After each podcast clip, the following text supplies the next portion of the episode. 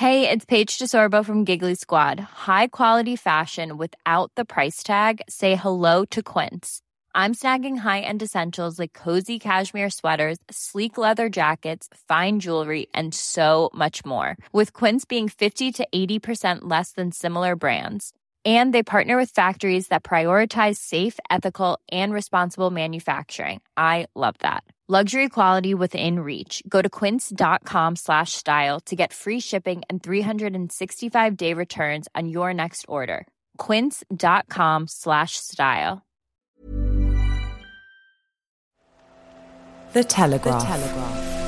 Podcasts.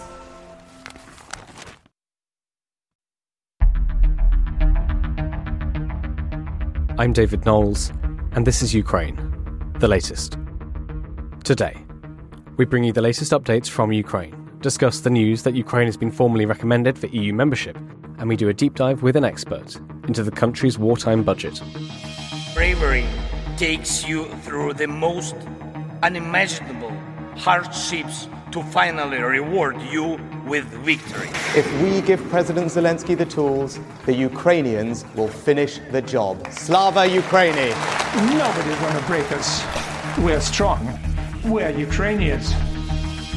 Every weekday afternoon, we sit down with leading journalists from the Telegraph's London newsroom and our teams reporting on the ground to bring you the latest news and analysis on the war in Ukraine. It's Wednesday, the 8th of November, one year and 257 days since the full scale invasion began. And joining me today are Associate Editor Dominic Nicholls, Brussels correspondent Joe Barnes, and Assistant Comment Editor Francis Dearnley. And our guest is Yurii Gaidai, a senior economist at the Centre for Economic Strategy. I started by asking Dom for the latest news from Ukraine.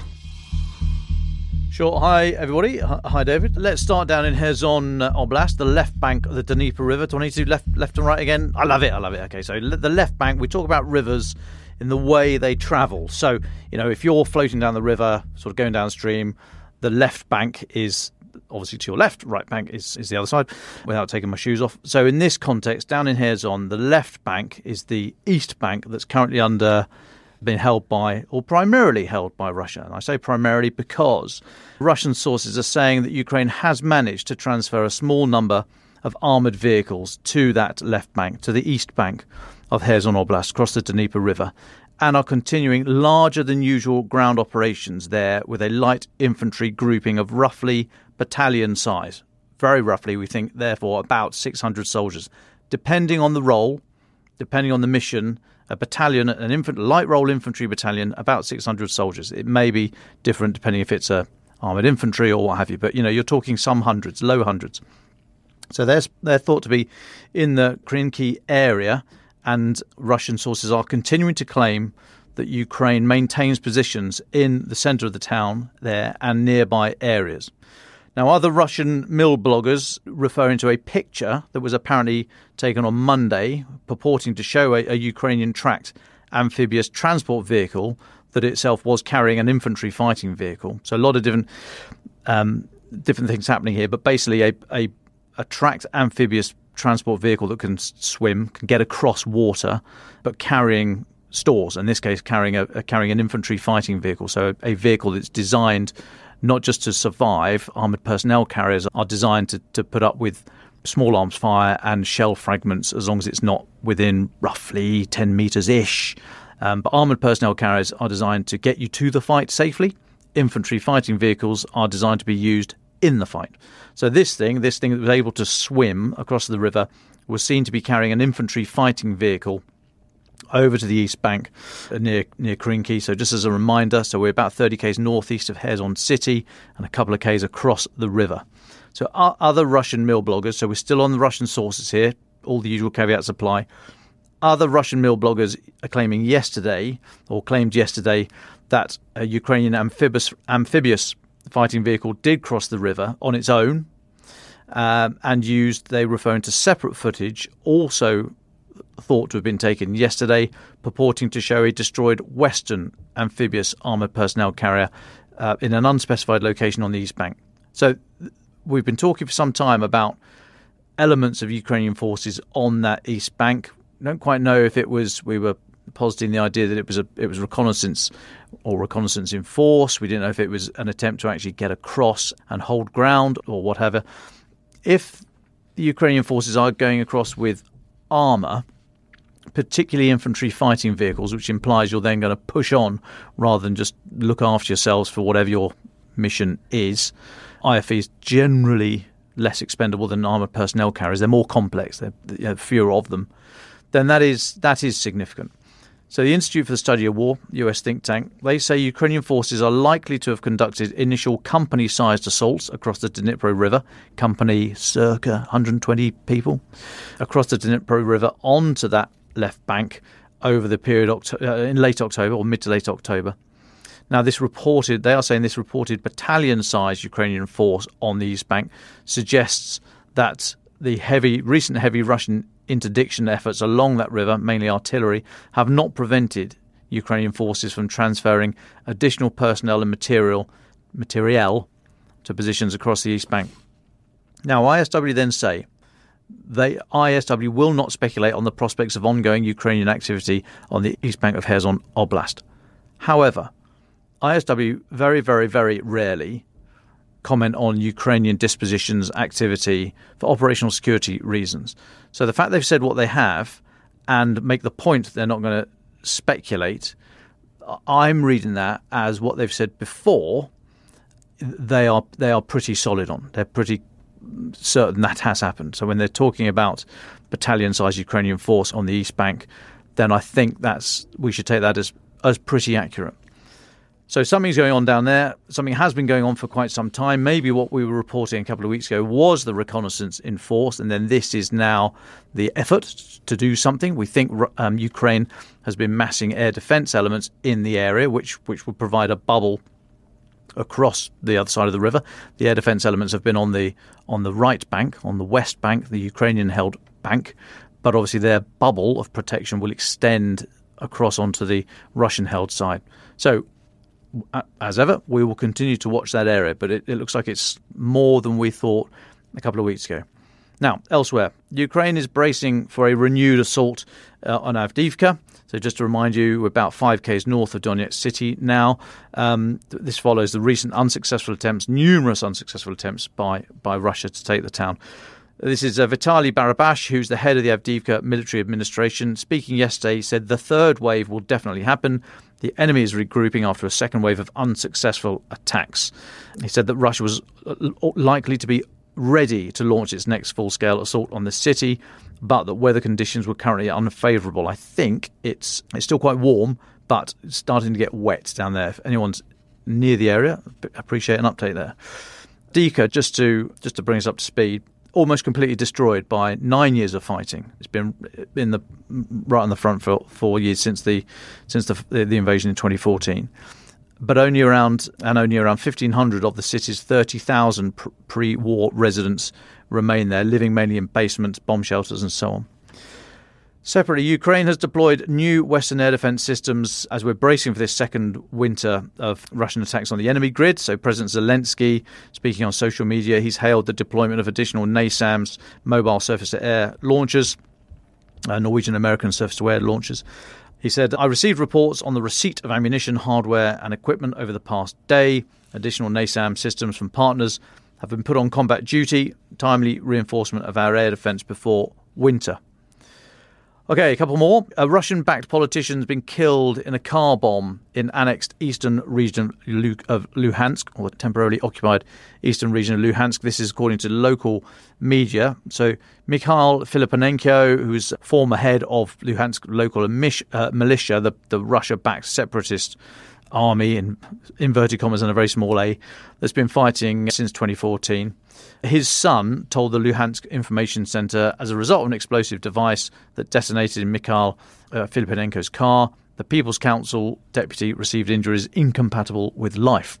So, Russian media have posted photos of a destroyed vehicle, saying that uh, that was the aftermath of the attack.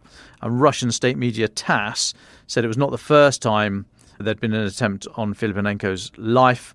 His car was previously blown up in in February this year, but he, he survived that one. Now, several high profile Kremlin backers and Moscow installed officials across the um, occupied territories have been attacked and some assassinated since the start of the full scale invasion. You'll remember last month Oleg Tsaryov, who's a pro Kremlin politician that Moscow, we think, were lining up to lead some kind of puppet government in Kiev if, if it had all, all worked out. Uh, he survived being shot in a hotel in Crimea, but of course there have been others. Now, on this, um, there may you may see other reports of if this was an assassination, but you may see other reports linked to Ukrainian forces. So just to clear this up, which we've not covered before, but a, a, a senior Ukrainian military aide was killed on Monday. He was celebrating his birthday. A birthday present exploded. There were some suggestions because this this this chap Major Gennady Chastyakov was an aide to General Zaluzhny, so there was some thought that maybe it was it was because of those links. However, Interior Minister Igor Klimenko has, has, come out today and said no, it wasn't an assassination. It was it was just a, a tragic incident.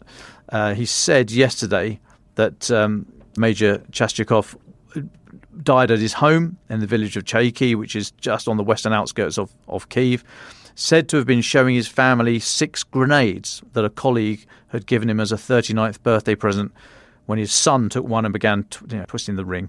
Mr. Klimenko said the serviceman took the grenade from the child, pulled the ring, leading to the tra- tragic explosion. I mean, it's silly, but a, t- a terrible story. His son was seriously injured in the in the incident, and police are investigating it.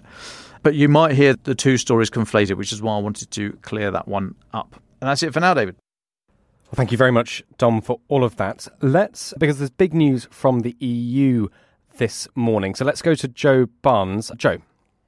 Yeah, hi folks. Uh, sitting here in the European Commission's uh, Berlaymont headquarters, just sort of fresh out of the Ursula von der Leyen press conference where she invoked a call to history, a call of history, sorry, as she announced the European Commission had officially recommended Ukraine to start formal membership talks to join the EU. So that's sort of a huge, huge moment that. So last year, Ukraine was considered as a candidate, but was told no, you've got more to do in terms of these pro European reforms, meeting our standards.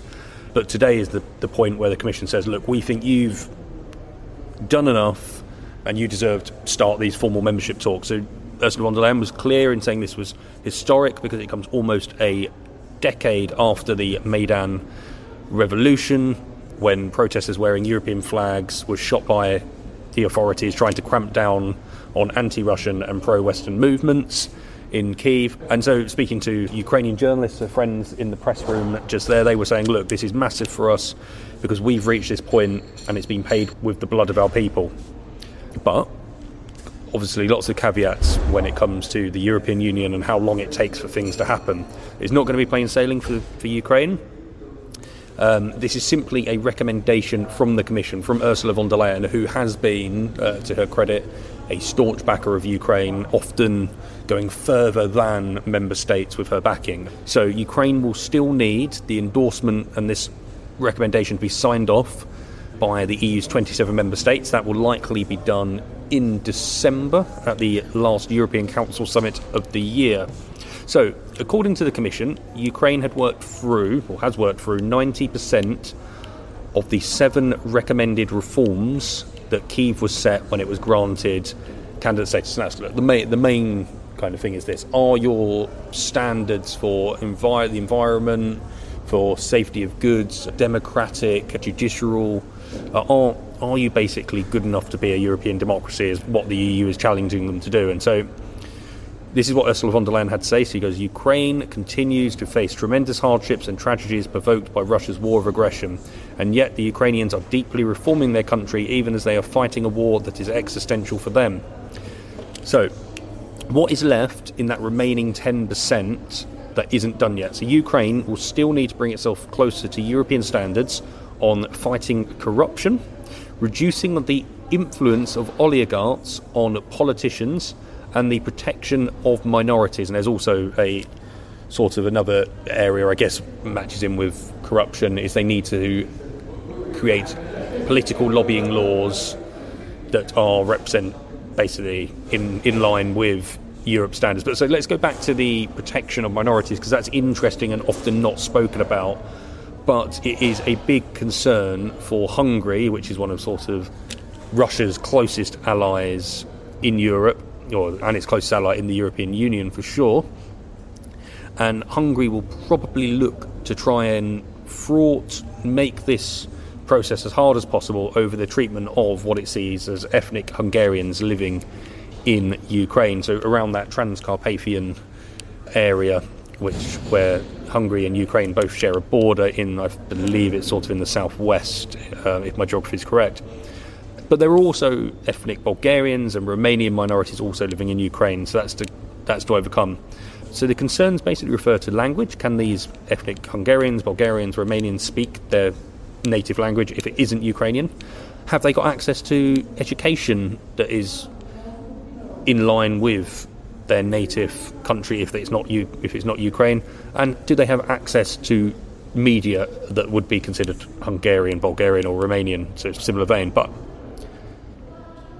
let's move on. So the plan from this point is if EU states adopt the Commission's recommendation in December, Ukraine is going to expect to be working on those string of reforms that's still to be completed.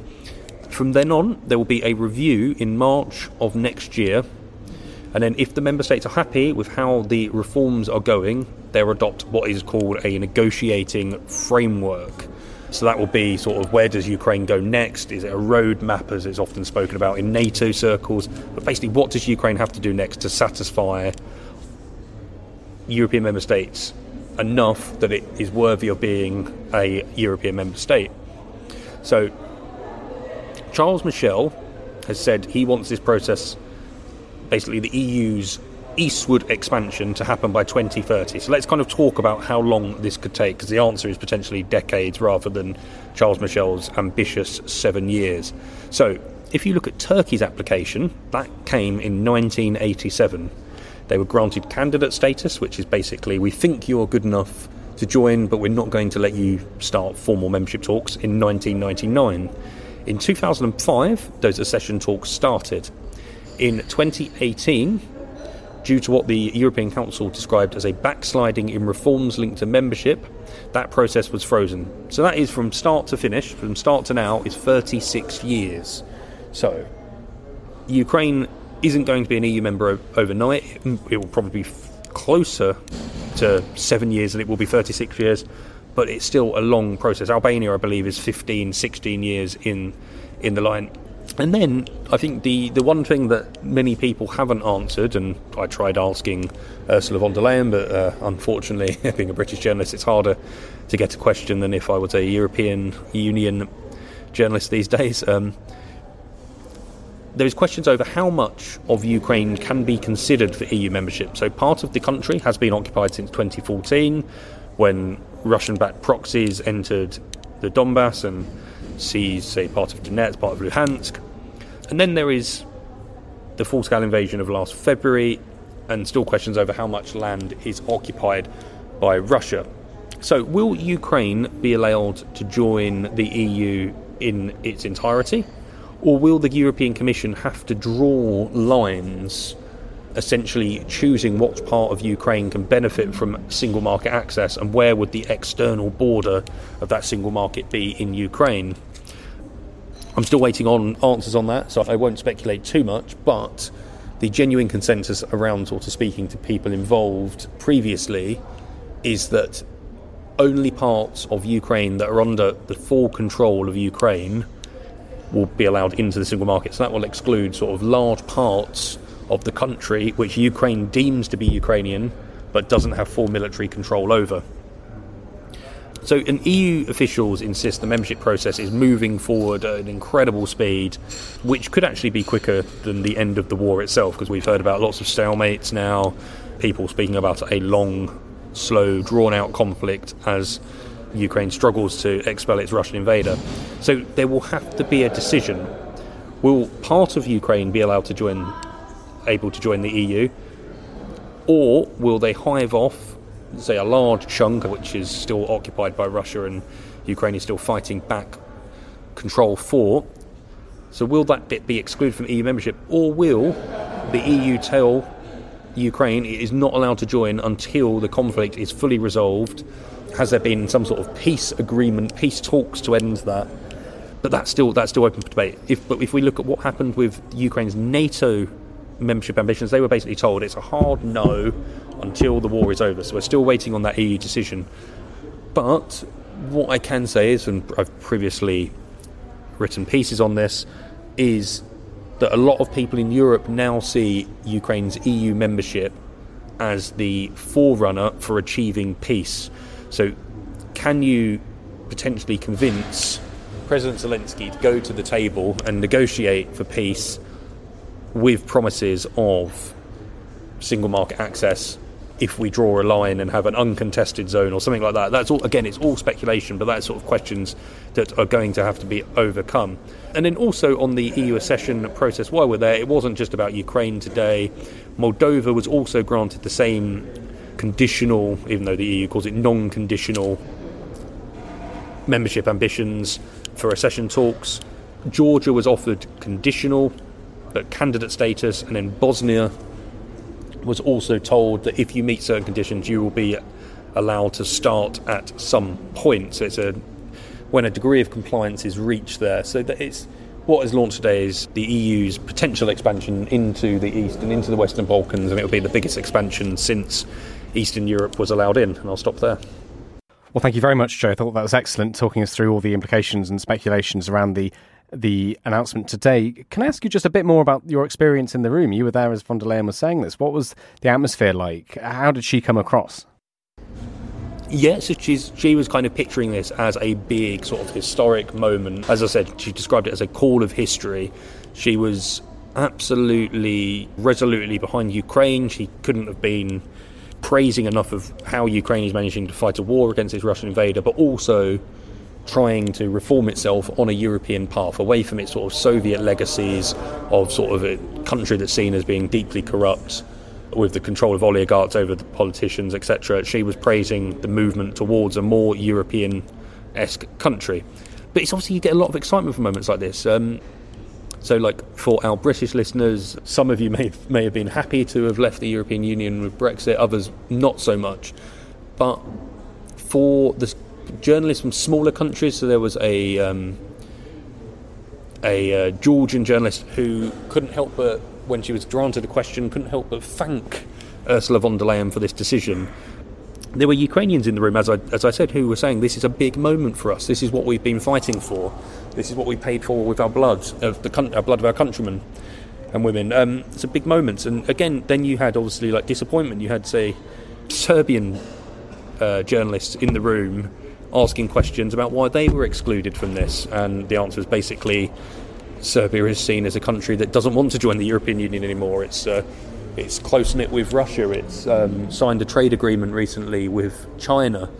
So it's lots of joy in the room. It's an exciting moment. It's a big moment um, for those countries involved in this because it's seen as a time of it will. They're, they're promised sort of big boons to their GDP GDP and their economies as part of the single market. They, it gives people, journalists, the right to go and work wherever they want. It gives people the right to go and work wherever they want. So it's an exciting moment for lots of people.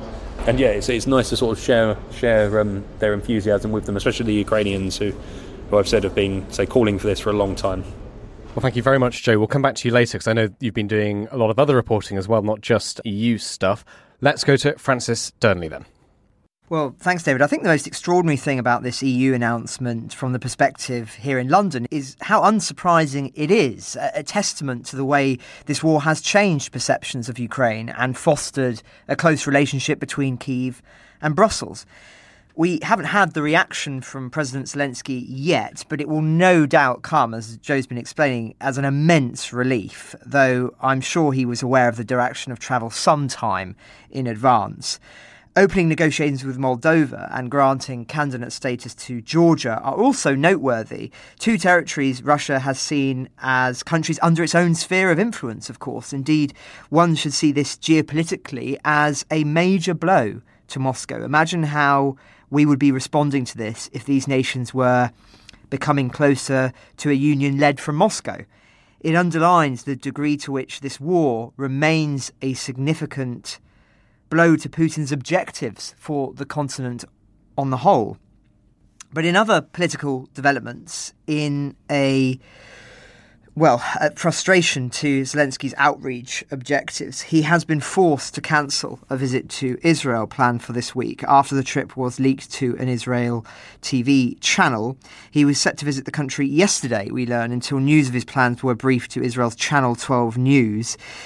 Israeli officials insisted that the trip had only been postponed, but no date has been set yet. A Ukrainian diplomat told the Times of Israel that Zelensky was very disappointed by said leak. I'm sure that's true for all the reasons we've discussed in previous episodes. Zelensky has been keen to show support for Israel and the Western powers' efforts to defeat terrorism that he sees as supported by Moscow, as well as keeping the plight of Ukraine, of course, in the headlines. But there's plenty for him to be getting on with at home. He has proposed to extend Ukraine's ban on exporting domestically produced natural gas until the end of 2024. First introduced in February last year, the ban has already been extended once to cover 2023. Kyiv's energy minister had previously stressed the importance of its gas for domestic power generation because of the impact of the war on coal production. I mention this not only to make reference to the energy front, something we haven't talked about for a while, but because it is yet another indicator of the fact that this war is set to last beyond what many initially expected. And in that vein, it perhaps comes as no surprise that officials from the US government have written to congressional leaders today to back a further $11.8 billion in new funding to Ukraine.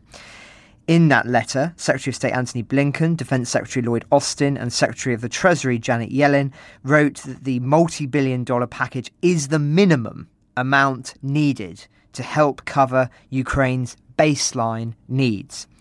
They said Ukraine is spending more than 100% of its total tax revenue on the war and that it is entirely dependent on outside support to keep the government and economy functioning.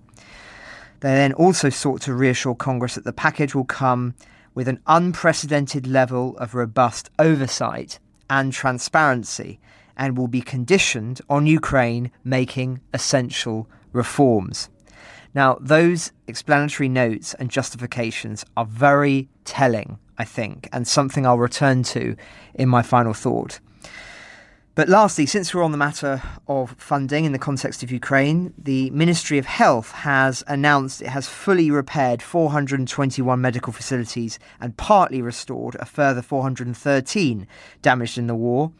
Since the beginning of the conflict, the ministry states that Russia has damaged 1,468 medical facilities in Ukraine and completely destroyed an additional 193. The most significant rebuildings we've seen are in the cities of Dnipro, Kiev, Kharkiv, Chernihiv, and Mykolaiv.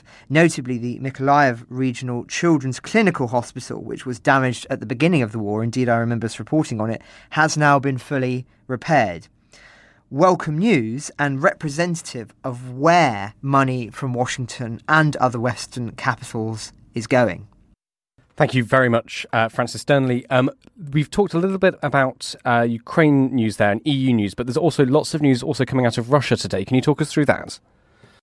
Sure. Well, it's just worth mentioning Russia has placed on its wanted list another judge from the International Criminal Court, which of course issued that arrest warrant for Putin earlier this year.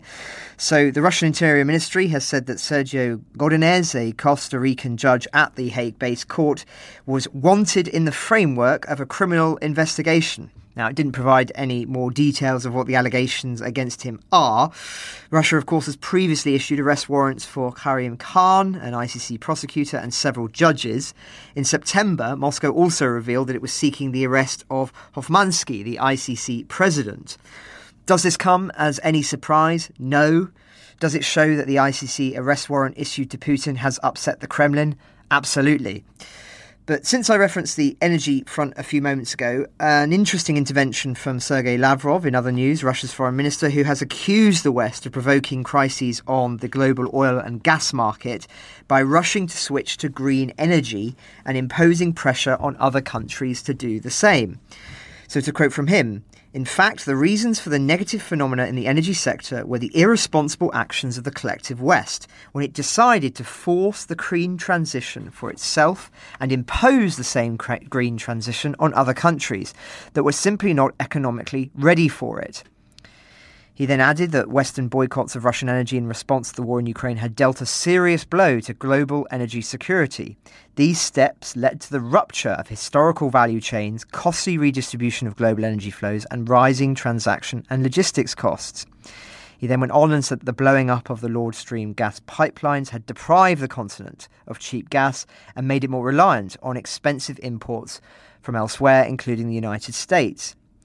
Now, it's true to say that energy security has become an increasingly important subject, though I think the idea that it means an inevitable drift to green energy as part of some sort of shady Western scheme is, well, simply inaccurate. In fact, what's happened is that there has been a renewed anxiety in countries like Britain about what green policies might mean in the context of not having access to Russian oil and gas and broader questions about energy security. It has sparked conversations about the need to produce more of our own oil and gas, as well as sourcing that energy, so not green energy, but oil and gas specifically, from elsewhere, including the Gulf and Middle East. I would argue, perhaps controversially, that this war has slowed down rather than accelerated the green ag- agenda, albeit not in a way that is necessarily favourable to Moscow. So, need for far more nuance than Mr. Lavrov has offered there, I would argue. Now, lastly, the military context. Sergei Shoigu, Russia's defense minister, has hosted a top Chinese general and defense delegation in Moscow today for talks to deepen military cooperation. Uh, Shoigu welcomed a high ranking general and vice chairman of Beijing's Central Military Commission in a red carpet ceremony in Moscow. We, unlike some aggressive Western countries, are not creating a military bloc, he said. Relations between Russia and China are an example of strategic cooperation based on trust and respect. I'm sure that today's meeting will be another step to deepen the multi profile links between our two countries and military departments. Russia and Myanmar are also conducting joint naval exercises in the Andaman Sea over the next three days. Admiral Yevmenov, head of the Russian Navy, met the country's junta leader yesterday. Just for some context there, the two countries are, of course, close allies. The junta had described the invasion of Ukraine as justified and imported $406 million worth of arms and equipment from Russia since seizing power in February 2021. It's the first time the two countries have done combined drills, but I think it comes as no surprise given that context there. So, just further examples, David, of the allies Russia is drawing upon as we approach two years of war. Well, thank you very much, Francis. Let's go back to Joe. Joe Barnes, yesterday, listeners will have heard an interview I did with Alicia Kearns, chair of the Foreign Affairs Select Committee, Conservative MP here, who was talking about uh, the continued threat and evolution of the Wagner Group. Not a group we've talked about much in the past few months, since really the, the, the death of Yevgeny Prigozhin in August. There's been some interesting footage coming out of Sudan. And we've got to be careful, obviously, caveat supply, but it potentially uh, involves the Wagner Group and also Ukrainian special forces. Can you tell us what you've seen, Joe? Yeah, so let's start off with uh, so West African country Sudan is a known sort of hub and destination for Wagner fighters, and that's been confirmed by Western officials and Ukrainian officials. But so last week, Ukrainian special forces were allegedly filmed fighting Wagner mercenaries in Sudan. So there was a two-minute clip that was published by the Kiev Post newspaper and that purported to show an elite unit of Ukraine's military intelligence service surrounding a building at the ground level. Infrared footage, say shot from what appeared to be like a spotter drone, um, the footage was seemingly shot at night, showed at least two figures, so believed to be Wagner fighters, standing in a second floor room by the window. And then the video shows several what look like rocket propelled grenades, could be smaller mortar style weapons, are then fired into the building where the men were spotted. And then at one point, some of the men in the window begin to fire back towards where the Ukrainians were spotted, or apparent Ukrainians, and others can be seen escaping into what is a dense urban area. A say that actually showed what people that looked like, dressed like how I have seen Ukrainian special forces dressed in Ukraine. So the sort of the same uniform, but it's hard to tell. It's it's grainy footage. It's, as I said, it was shot at night. It was infrared. so you can only like see the silhouettes of these people. There's a second drone video the Kiev Post shared, and it appears to be shot during a day this time. And it shows a number of men running through the streets of another sort of populated, dense urban environment as explosions ring out around the area. The source of the blasts are unclear, but some of the strikes trigger fireballs that stretch the length of these low rise apartment buildings in the area, and others hurl plumes of smoke and dust into the sky. There are no visible casualties in this video, and there are no Ukrainian operatives to be seen. So, what do we know? The Ukrainian government has not officially acknowledged the deployment of its special forces to Sudan or operations targeting Wagner fighters in Africa. But I was speaking to a uh, Ukrainian intelligence source, and they told me that the videos. It was correct to assume that these were Ukrainian strikes on Wagner in the West African state. Um, so, a security source told the Kiev Post the footage probably shows the work of, of, special units of the main intelligence directorate of the Ministry of Defense of Ukraine. So that's the uh, the uh, HUR, the uh, GER or HER that we often speak about, that's led by Budanov. So the source added that the footage had been filmed in the last two weeks. We could not independently verify these claims, but it does come after Ukrainian special forces were reported to have been behind a series of strikes against Wagner-backed militias in Sudan in September. So going back to September, I remember reporting on this. It was a CNN report. A source told CNN that a non-Sudanese military had carried out a series of drone strikes and a ground assault on the Rapid Support Forces, which is a sort of Wagner-backed militia in Sudan, in near the North African country's capital. So here's like, it's obviously hard to stand these up, but what we do know is Major General Kyrylo Budanov, who's the head of Ukraine's military intelligence, is known to favour strikes that demonstrate Kiev's international reach and show that Russian targets are not safe anywhere. So look, he's like masterminded apparently this car bombing that Dom was speaking about in Donbass. He his team are often behind Russian strikes deep inside Russia, inside Crimea, and possibly in Africa. And his spokesman, Andrei Yusov, said we can neither confirm nor deny like, his attacks, but you can also recall the words of General Budanov that Ukraine will destroy Russian war criminals anywhere in the world, wherever they are. So it's hard to tell, but it could possibly be a small group of Ukrainian soldiers, special forces, operatives that have taken the fight to Russian targets, Wagner targets in Africa. While Africa is still a prime target for Russia and Wagner itself, even though it's not a state entity as much as it was pre Prigozhin's mutiny. And I'll stop there on that one. Thank you very much, Joe. That's fascinating. Let's move, I think, then to our final thoughts. Dom Nicholls. Yeah, thanks, David. So I'd like to take us back to the um, the the left bank, the east bank of the Dnieper River, down in uh, Kherson Oblast, and not only because of what may or may not be happening down there, but also how to interpret it, and and I think it offers us a a lesson about the how everything is connected in, in this war. Right? What what on earth am I talking about? So I think what's going on down there, before we even get to the level of thinking, what do we think about it? We need to get through the model that we're going to build for ourselves of how to think about this. And what I mean by that is we think there are we think there's armored vehicles, Ukrainian armored vehicles on the east bank. We think there is air defense on the on the west bank providing some sort of bubble of protection. Now, if we just take that, that okay, fine. That could still be some kind of reconnaissance in force. As I said, you don't want to lose equipment, but actually, some of it you you're, you're prepared to put into harm's way to see uh, see what the return is you get. Now, if Ukraine are staying, not just looking, we should expect to see things like armored engineer equipment and other specialized equipment, the real key bits and pieces that you look for in the enemy to destroy. You look for the bridging equipment, you look for the mine breaching equipment, you look for the very specialist kit, because without that, it's very, very difficult to go and do all the other stuff. So if Ukraine are really serious about pushing on down in that area and trying to trying to perhaps open up another flank, we should expect to see some specialised equipment. And I've singled out engineering, armoured engineering equipment there, which I don't think we've seen yet on the on the East Bank. That really would be a statement of intent because you do not want to lose that stuff. So there's a you've got to have a willingness to take risks in war.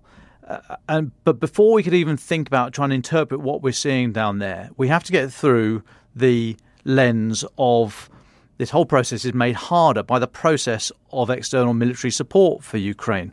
Again, what please stick with me at. I'm sorry if it's a bit rambly. As a military commander, you have to expect losses, right? You try and minimize them. Of course you do. I'm talking both in personnel and equipment. You try to minimize them, but you have to accept risk. You shouldn't allow the prospect of equipment loss to be the main driver when you're designing operational plans. But if you are not sure of the pipeline of support, if, for example, you've been gifted 14 Challenger 2 by Britain, and we think one's been knocked out already, possibly repaired, but let's say you know, one, one knocked out already, and 31 Abrams from the US, and maybe nothing more, then you, you can forgive, I think, Ukrainian commanders for allowing considerations such as equipment losses to be forefront of the planning. So take that back to the news of today. We, I don't really know how to think about what we're seeing down there yet because I don't know if if they would be willing to risk armored engineering equipment, I'm using for this example, for the fear of losing it. And so I, I, can't even get through that bit before I think about, well, what is this? Is it reconnaissance in force? Is it opening up another flank? Is this just a diversion? So we've got to sort of take everything in the mix. And it does take us back to this idea that the, the Western support has been very good, in some places excellent, in some places less good. But offering stuff without the promise of, of more to come, really, I know it could possibly go into the, the, the, bucket of a nice problem to have, but it is still a problem. You know, if you've only got 14 Challenger, do you risk them on this? If you know you've got more coming up behind it, then then fine, that is one thing. That is one worry off your mind. But I think the this is another example where the piecemeal support in terms of equipment from the West into Ukraine, this is a very real, I think, operational example, the effect on the ground here, I think you can trace right back to the policies of external supporters for Ukraine in their gifting of weapons. So I'm not saying this is going to the whole thing is going to collapse because of the, the, the gifting has not been as the pledging of equipment through Ramstein and elsewhere has not been um, constant and forthcoming. Of course, there's been huge efforts in that regard. I'm just saying that these big strategic policy choices that we see generally from uh, politicians in, and sitting around tables and, and, all that kind of stuff really does have a, an effect on the ground. And I'm just wondering if this is one of those times where we can see that. And as I said right at the start of this, so I don't even know, I can't get to what do I think about what's happening yet because I can't yet work out how to think about it and if any of those bigger issues are in play here about what may or may not be happening. I'm sorry if that's a little bit rambly. We'll probably return to this because I don't, I don't, see that, don't see that situation changing down south anytime soon, or the intent. So we will come back to this again. But, but hopefully that's um, hopefully that's clear. Thank you very much, Dom. Joe Barnes. Yep, and I'm going to keep mine short and sweet and give you the response that Volodymyr Zelensky, in short, gave to the news of Ukraine's uh, recommendation by the European Council for membership talks. He said this is a strong and historic step that paves the way to a stronger EU with Ukraine as its member. I thank the EU and personally Ursula von der Leyen for supporting Ukraine on our road to the EU. Ukraine continues on its reform path and looks forward to the European Council's decision in December. And then there's accompanied by a video where he basically speaks a lot about sort of the European values that Ukraine's been fighting for in its war against Russia, and he said that he's going to keep his promise, the institutions of Ukraine's promise, that they will be reformed in line with European standards for them to join. And then he said, Today, the history of Ukraine and the whole of Europe has taken the right step. So, yeah, it's, it's good news for Ukraine and good news from, from, for Zelensky. And I'll stop there and uh, thanks for listening, folks. Francis Dearnley, would you like the very final words? Thanks, David. I mentioned earlier on some of those explanatory notes that were in the letter to leaders in Congress, basically trying to say, don't worry, there will be a lot of scrutiny about this money that's going to Kiev. And of course, the reason for that is there is this narrative now that has been particularly propagated by certain candidates in the Republican leadership contest that the money that is going to Ukraine is being funneled into corrupt projects in some way. And Luke Coffey of the Hudson Institute has just published a report on this, challenging some of these narratives and misconceptions about the war in Ukraine, which is being used to undermine support for Kiev, not only within that very specific Republican election context, but also more widely across the United States by those who are opposed to Ukraine, but also is being propagated on social media by Russia and also those who support the Russian cause. So I think this is a timely report, and I can't go into it in all of its nuances and details, but it talks about how blank checks, this idea of Ukraine getting a blank check from America, isn't true. He says that every dollar spent in support of Ukraine is authorized by Congress and is used for a very specific purpose. Approximately $70 billion of aid never leaves the US. Instead, it goes to support the defense industry, which then, of course, provides certain weapons to Ukraine. He says there's plenty of oversight for Ukraine aid, that there is a working group that has 160 officials across 20 agencies monitoring the aid, and have not yet substantiated significant waste, fraud, or abuse. So, again, challenging that misconception. Europe's stability matters to the US economy. It underlines that point and talks about the importance of that. Lessons from Ukraine is making our military stronger.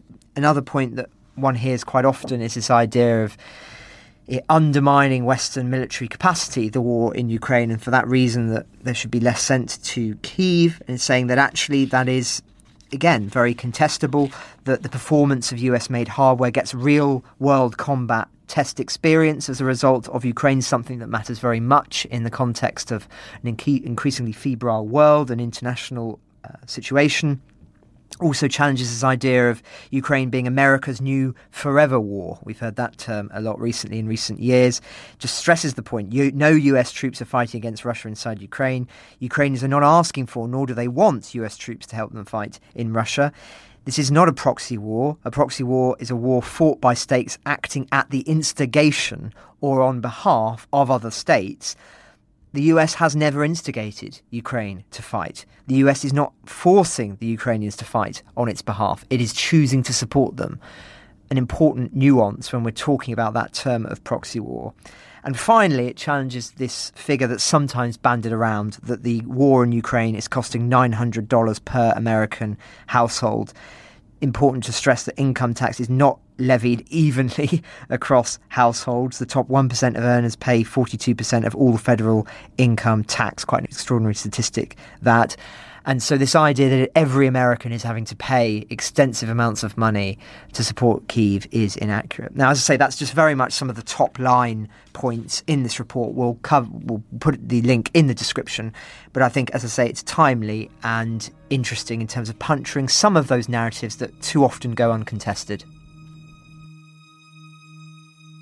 Thanks so much, Dom, Joe, and Francis.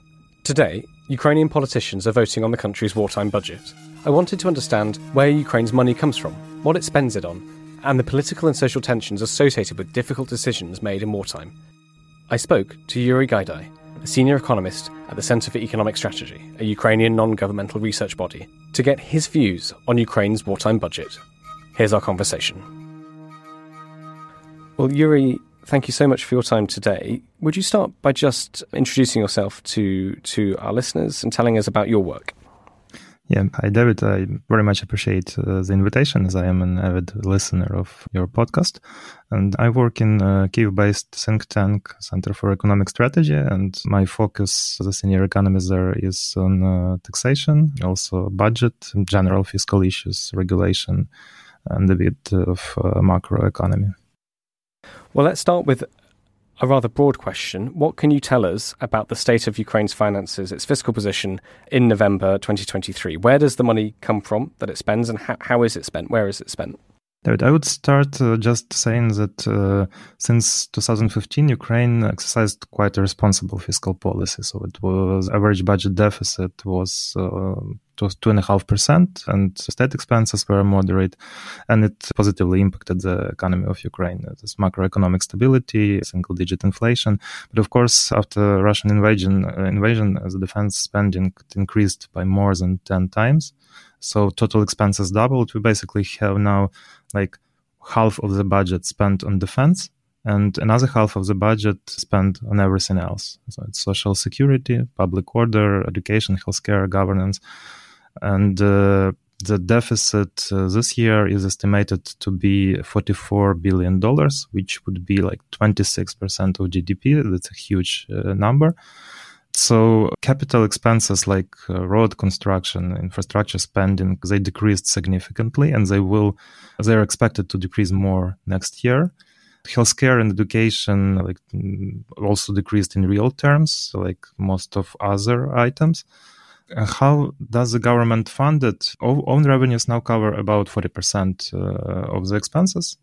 So roughly half of it comes from value added tax, and other main sources are taxation of personal income, corporate income, and some 10% come from excises. So pretty usual mix it's important to keep in mind that beside of direct impact of war on Ukrainian economy, uh, there is factor which is very important is that uh, our trade is very limited because trade is blocked mostly by Russia, the southern ports. So uh, now our exports are like half half the, the, the, volume they were before the invasion in uh, in natural uh, in in tons. Yes, and uh, by the way, the um, action by uh, Polish lorry drivers, which they launched uh, a few days ago. I think it will add further strain to Ukrainian trade logistics. So there is like a significant limit to what Ukrainian economy can uh, produce and how much taxes it can pay. Uh, so Ukraine is very much reliant on external financing now. Funding comes from grants, from loans, and the government also issues domestic bonds, selling them, and it makes up like the remainder, about sixty percent of the revenues of the funding. In your view, what are the differences between the first war budget back in 2022 and today? How has spending changed or shifted across across the years? Well, I would say that it's the same wartime budget. So 41 million, 40, 41 billion dollars would be allocated for defense and uh, public order and safety, and it would be barely covered by uh, a country's own projected revenues, and roughly the same amount will be spent on civil needs, but including a uh, large chunk uh, for the debt service. Um, the main difference, I think, will be that next year government uh, plans to further decrease uh, all possible capital expenditures, so they will be uh, reduced by about forty percent more, and uh, they will be just two percent of GDP. So basically, only essential spending will be uh, next year and there are basically no expenses envisioned for reconstruction from the war except from what will be received from uh, external funding. So, to sort of put that really simply, does that mean to keep the money flowing into the armed forces? It means the roads will not be repaired. That that absolutely kind of that's the dilemma we are facing and discussing for uh, for the last uh, time for for for for the last uh, one and a half or two years.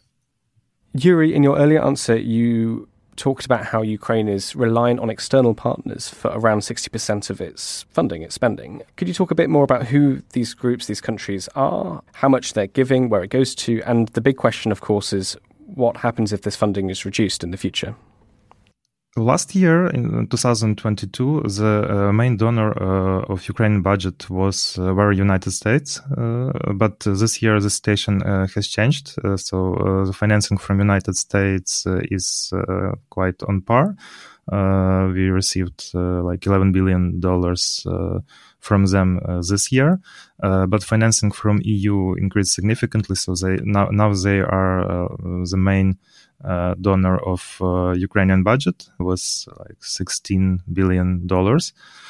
But uh, it is important to mention that the financing from EU comes in form of loans as well as financing from IMF and Canada, who are also significant donors. While US, uh, United States, they provide the financing in form of direct grants to um, Ukrainian budget. So EU, United States, IMF, Canada, and Japan, slightly less. It was about 600 billion dollars was received from United Kingdom. But also an- another um, significant portion is financed by the sale of domestic bonds by Ukrainian government, and these are doing well, especially in last months. So about 13 billion dollars were received from domestic bonds. And um, there is expectation, government anticipates that the borrowing uh, will be needed at roughly the same level next year, so about 50 uh, billion dollars to cover uh, all the funding needs. Uh, budget gap plus mm, needs to service our debts. Uh, and 80 percent of it roughly is expected to to come from external donors, US and EU, also loans from IMF and IBRD, and also local borrowings. So I, I know it's a um, a bit of a hypothetical at the moment, but could you talk a bit about what it would mean for the country if this support was reduced or cancelled? I mean, I, I ask this, of course, because over the past few months we've been asking a lot of questions about support from the West towards Ukraine and how that might change in the future given the political situation changing in various countries. But could you sketch out for us what it would mean for the for, Ukraine if if this funding, if this external funding on which it's so reliant, uh, changed or was reduced? So, government would have to cut on expenses but there is no big room for further reductions. Uh, so it means monetary financing. Basically, it means that uh, national bank uh, would buy domestic bonds from the government via emission of hryvnia, of our local currency. It was used last year at the beginning of invasion in April, uh, May to June extensively and through the year. And um, of course, as any uh, monetary financing which is not based on the economy growth, it led to significant spike uh, in inflation and to change in foreign exchange rate. As the financing uh, in 2023 was uh, steady, uh, National Bank managed to tame the inflation and th- there was no need to print uh, hryvnia. And I very much hope uh, that it would be the same next year uh, because uh, there is like a limit to the monetary financing, which is not severely damaging to economy. And I would say there there are no exact estimates, uh, as it's uh, hard to for the economists to do like the good calculations when the uh, environment is so volatile. But I would say that uh, the limit of monetary financing, which would not damage the economy severely, is uh, about seven hundred million dollars a month, which is much less than the financing needs. So if there will be need to print more, it would uh, eventually lead to collapse of Ukrainian macro stability. And it would damage uh, business which still uh, operates in Ukraine despite all the war pressures. And it would uh, significantly increase poverty rates. And I, mm, I'm afraid it would drive another way of emigration from Ukraine, at least temporary immigration. Uh, so mm, uh, our local investment analysts uh, estimated that government still may enter 2024 with a small liquidity cushion of like five six billion dollars, giving it some room for maneuver in early 2024. But if our partners would not deliver on the commitments which they uh, previously made.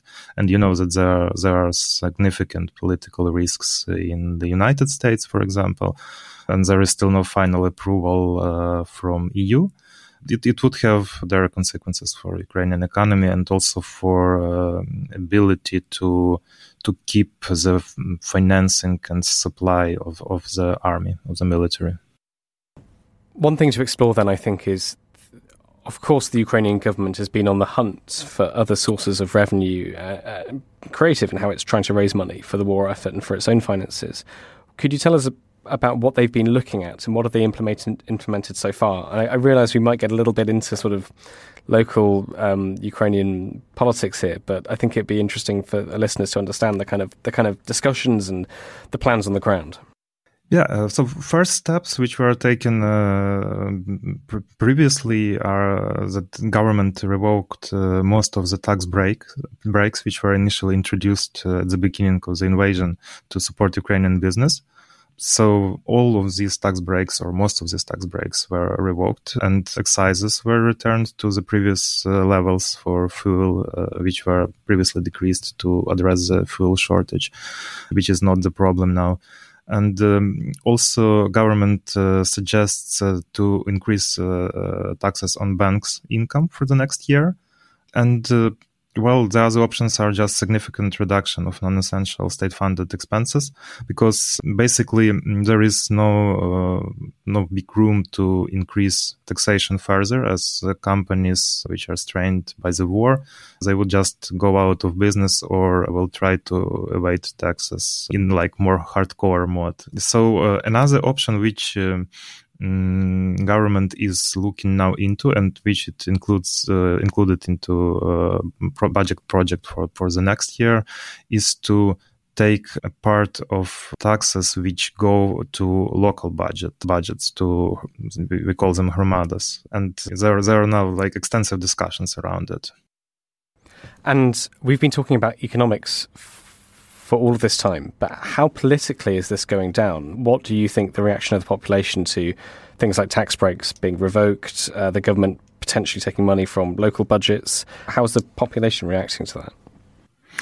Yeah, so the population, let's say active part of population, it uh, it continues demanding that uh, the government directs all available funding to the military and it demands the same from uh, the local governance.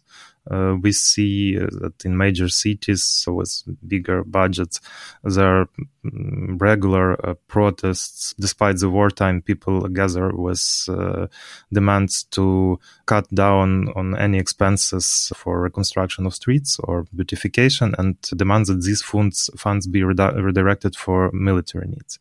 There was one of the recent examples was that uh, some journalists noted that the, the procurement was announced to for capital repairs of Sofia Kievska golden domes, which would cost around one and a half million pounds if converted, and it raised a lot of discussions and outcries that it's uh, despite it's uh, like one of the most important churches in Ukraine and uh, it has significance, symbolic significance and historical significance. It's not the time to uh, repair these golden domes, which uh, which are frankly in in quite a bad state. And this public outcry was by the explanation that only a small fraction of this procurement would be spent now, just for some critical safety-based actions, and all the, the most of the expenses will be made later. Speaking of, I would uh, need to dive deeper on how the local budgets are financed, if you allow me. Uh, so mm, local budgets they are roughly uh, a quarter of the state budget now in terms of volume. And the decentralization reform which was uh, started in 2015 was one of most successful reforms in ukraine which shifted financing and power significantly to local level. The primary funding source for for local budgets is personal income tax so it is collected on central level, but uh, two thirds of it are allocated to hromadas. The design problem there is that it is allocated based on where employers are registered, not the employees, citizens, but employers. And uh, many large employers are registered in major cities like Kiev, which increases economical disparities here. So to level it up, uh, government collects uh, part of uh, the surplus of uh, the richer hromadas and transfers it to those who are economically weaker. And since the invasion, local authorities where military personnel are stationed, where there are military units, they have received a windfall income tax revenue because uh, expenditure for military salaries increased significantly because the salaries were increased and the number of servicemen increased significantly. And this led to well unprecedented increase of revenues for some hromadas um, and uh, some hromadas uh, use uh, use these taxes wisely, and they direct some amount of, of these revenues to support the military units which are stationed in these hromadas, or just registered there if, if they are on the close to battlefields, and to support the temporarily displaced persons, etc. But this spending is not. Uh, um, always efficient and there is a significant accumulated surplus of local budgets which is now uh, measuring like over 2 billion pounds which is basically amounts of central budget's revenues. And the suggestion of government is to take this personal income tax which is received from military and not distributed to local authorities but to spend it directly on the military spending for production of artillery shells of drones. Mm, and the discussion is rather not, especially in terms of the public view of public opinion of citizens, is not uh, uh, should we choose between local budgets and the military, but rather is it more efficient to spend this this money via local budgets who uh, uh, can be quicker to address some some issues to who can directly contact the military units and respond to their needs or we need to direct everything through centralized budget and in accordance to strategic planning and uh, having having in mind that uh, Ministry of Defense better knows the needs of uh, particular units. Uh, so the most of discussion is is about this. And while local authorities uh, say that uh, um, they will lose significant amount of, of their financing and they will, would not uh, be able to fulfill the, the, the commitments for public services. The Ministry of Finance argues that uh, overall local budgets will remain in aggregate surplus even without these military related revenues. So um, Ministry of Finance suggests that the loss of income for less developed hromadas will be compensated by additional subsidies they made estimates for how much it will be needed for these direct grants. And basically, all this discussion is now going around Parliament, which needs to vote the budget code and which needs to, law the, uh, to, to vote for the law on budget for, for, for the next year. Thank you very much for that absolute deep dive into local and national Ukrainian um, fiscal spending there. What do you think the fiscal picture for Ukraine looks like then for the year ahead? We've spoken about the macro, the micro. Let's go back to the to, to the macro.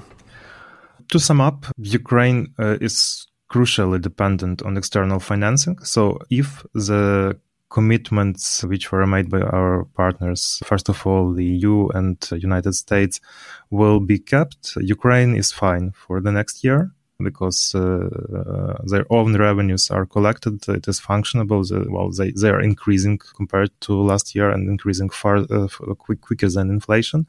So, Mm, if the support is uh, steady and timely, Ukraine is able to, to sustain the macro stability and the, the inflation is returning back to single digits, which is very good news for Ukrainian economy and also for Ukrainian business.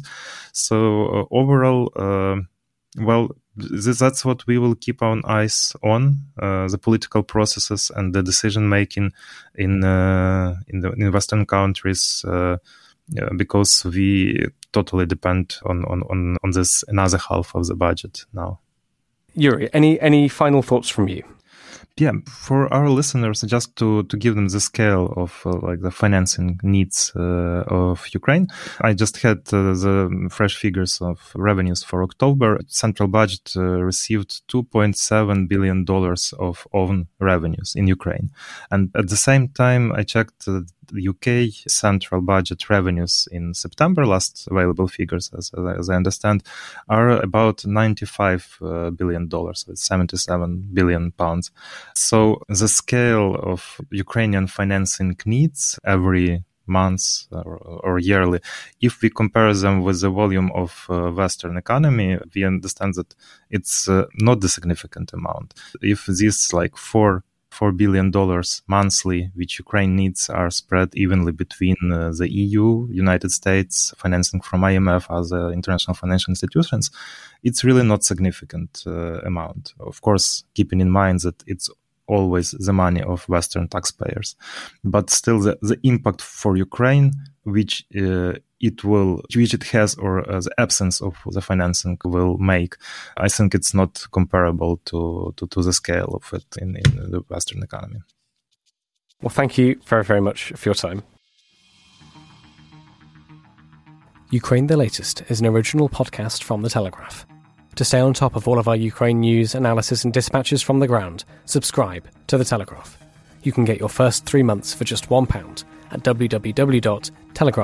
www.telegraph.co.uk forward slash Ukraine the latest.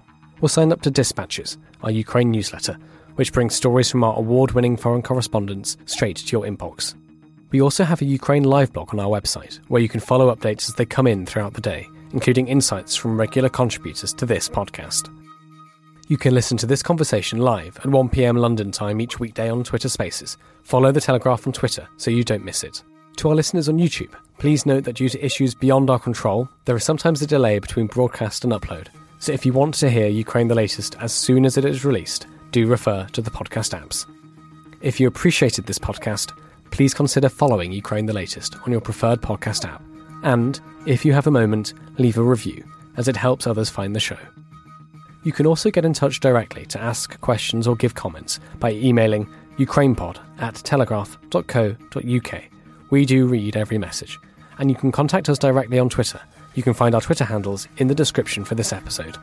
As ever, we are especially interested to hear where you are listening from around the world.